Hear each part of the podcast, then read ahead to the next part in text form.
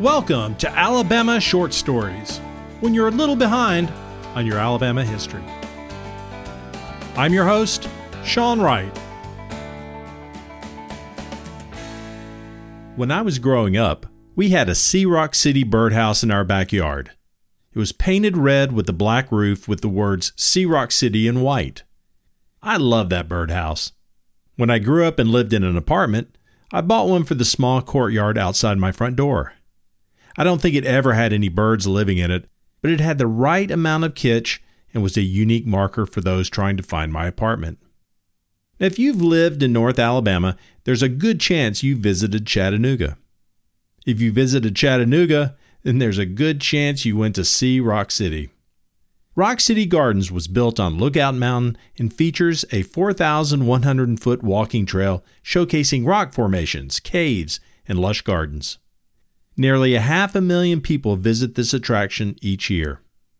It all started with Garnet Carter, a businessman and developer who wanted to develop a residential neighborhood on top of Lookout Mountain, which overlooks Chattanooga. In 1924, he created a new community called Fairyland, and he wanted to cater to golfers who were flocking to the sport at the time. He built what is now known as the first miniature golf course in the U.S. He franchised his concept, and it became known as Tom Thumb Golf. While Carter worked on his golf concept, his wife Frieda took on a project of her own the development of what would become Rock City Gardens. The gardens opened in 1932, but promoting it was difficult at the time. Garnet came up with an idea. He hired Clark Byers to travel the nation's highways and offered to paint a farmer's barn in exchange for letting him paint three simple words See Rock City. The black and white signs appeared as far north as Michigan and as far west as Texas. When the campaign started, more and more travelers were hitting the highways as the Great Depression was ending. His barns were beacons in the night to Americans looking for things to do and places to go. The campaign was a success as more and more travelers visited Rock City Gardens. Our barn painter, Clark Byers, was born in 1915 in Flat Rock in northeast Alabama. By the time he was 15, his family had moved just across the state line to Georgia. He would spend his life rotating between Alabama, Georgia, and Tennessee, but never moving too far in either direction. Byers was a 22 year old self taught painter working at a Chattanooga ad agency when Carter approached him with a job offer.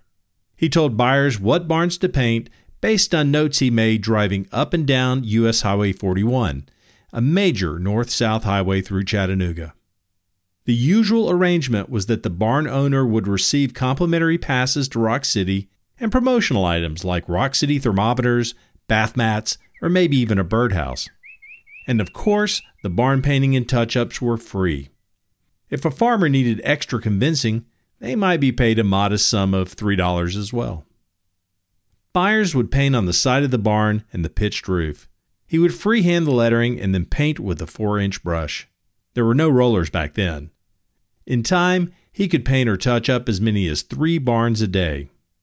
Byers painted around 900 barns in 19 states until 1968, when President Lyndon Johnson sent him into retirement. Johnson saw outdoor boards as an eyesore rather than an icon. The Ladybird Act was legislation that banned billboards, and the See Rock City rooftop messages had to be removed. But luckily, some have survived. It was probably just as well for Byers. He had dodged other hazards in the past, including slippery roofs, lightning, and a charging bull. About that same time, he was seriously electrocuted. Accounts are differing, but he was on a metal roof when it came in contact with an electrical wire, sending 7,000 volts through his body. And yes, he did survive. Clark Byers has another connection to Alabama. After decades of painting barns for Rock City Gardens, the tourist attraction bug must have bit Byers hard. In 1964, Byers and his partner Alva Hammond leased the Ellis Cave in Valley Head, Alabama.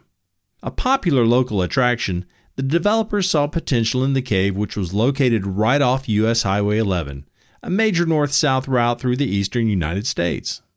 The first thing he did was rename the cave to Sequoyah Caverns, named after the famed Cherokee scholar who invented an alphabet for his nation.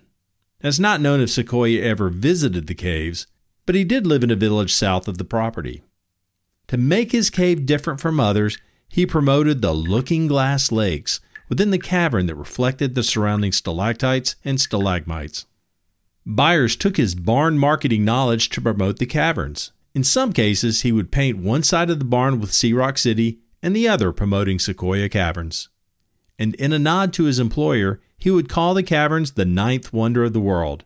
The eighth is Rock City. His time with Sequoyah Caverns was cut short when he was electrocuted, the incident that I mentioned earlier.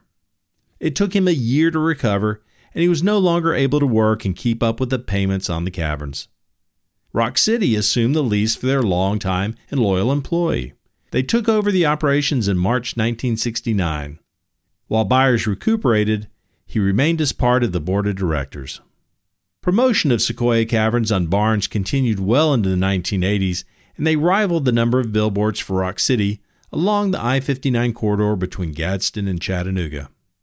Out of the 900 barns painted with the See Rock City slogan, it's estimated that less than 100 exist today, and of those, only about 10 are in Alabama. Byers lived out his life in the northeast Georgia town of Rising Fawn, one I 59 exit from Alabama. He tended cattle and cut hay, but he never did own a barn with the iconic See Rock City slogan on the roof. But his front yard did have a See Rock City birdhouse. Clark Byers passed away at the age of 89 in 2004. He was buried in the Sulphur Springs Cemetery in Valley Head, Alabama, close to Sequoyah Caverns. I hope you enjoyed this episode of Alabama Short Stories. If you enjoyed the story, there are a couple of ways you can help the podcast. The first is to tell a friend about the podcast. The second is to buy some merchandise from our store or donate to the podcast. You can find links at alabamashortstories.com. You can listen to the podcast on the website or wherever you prefer to listen and subscribe to podcasts. See you next time at Alabama Short Stories.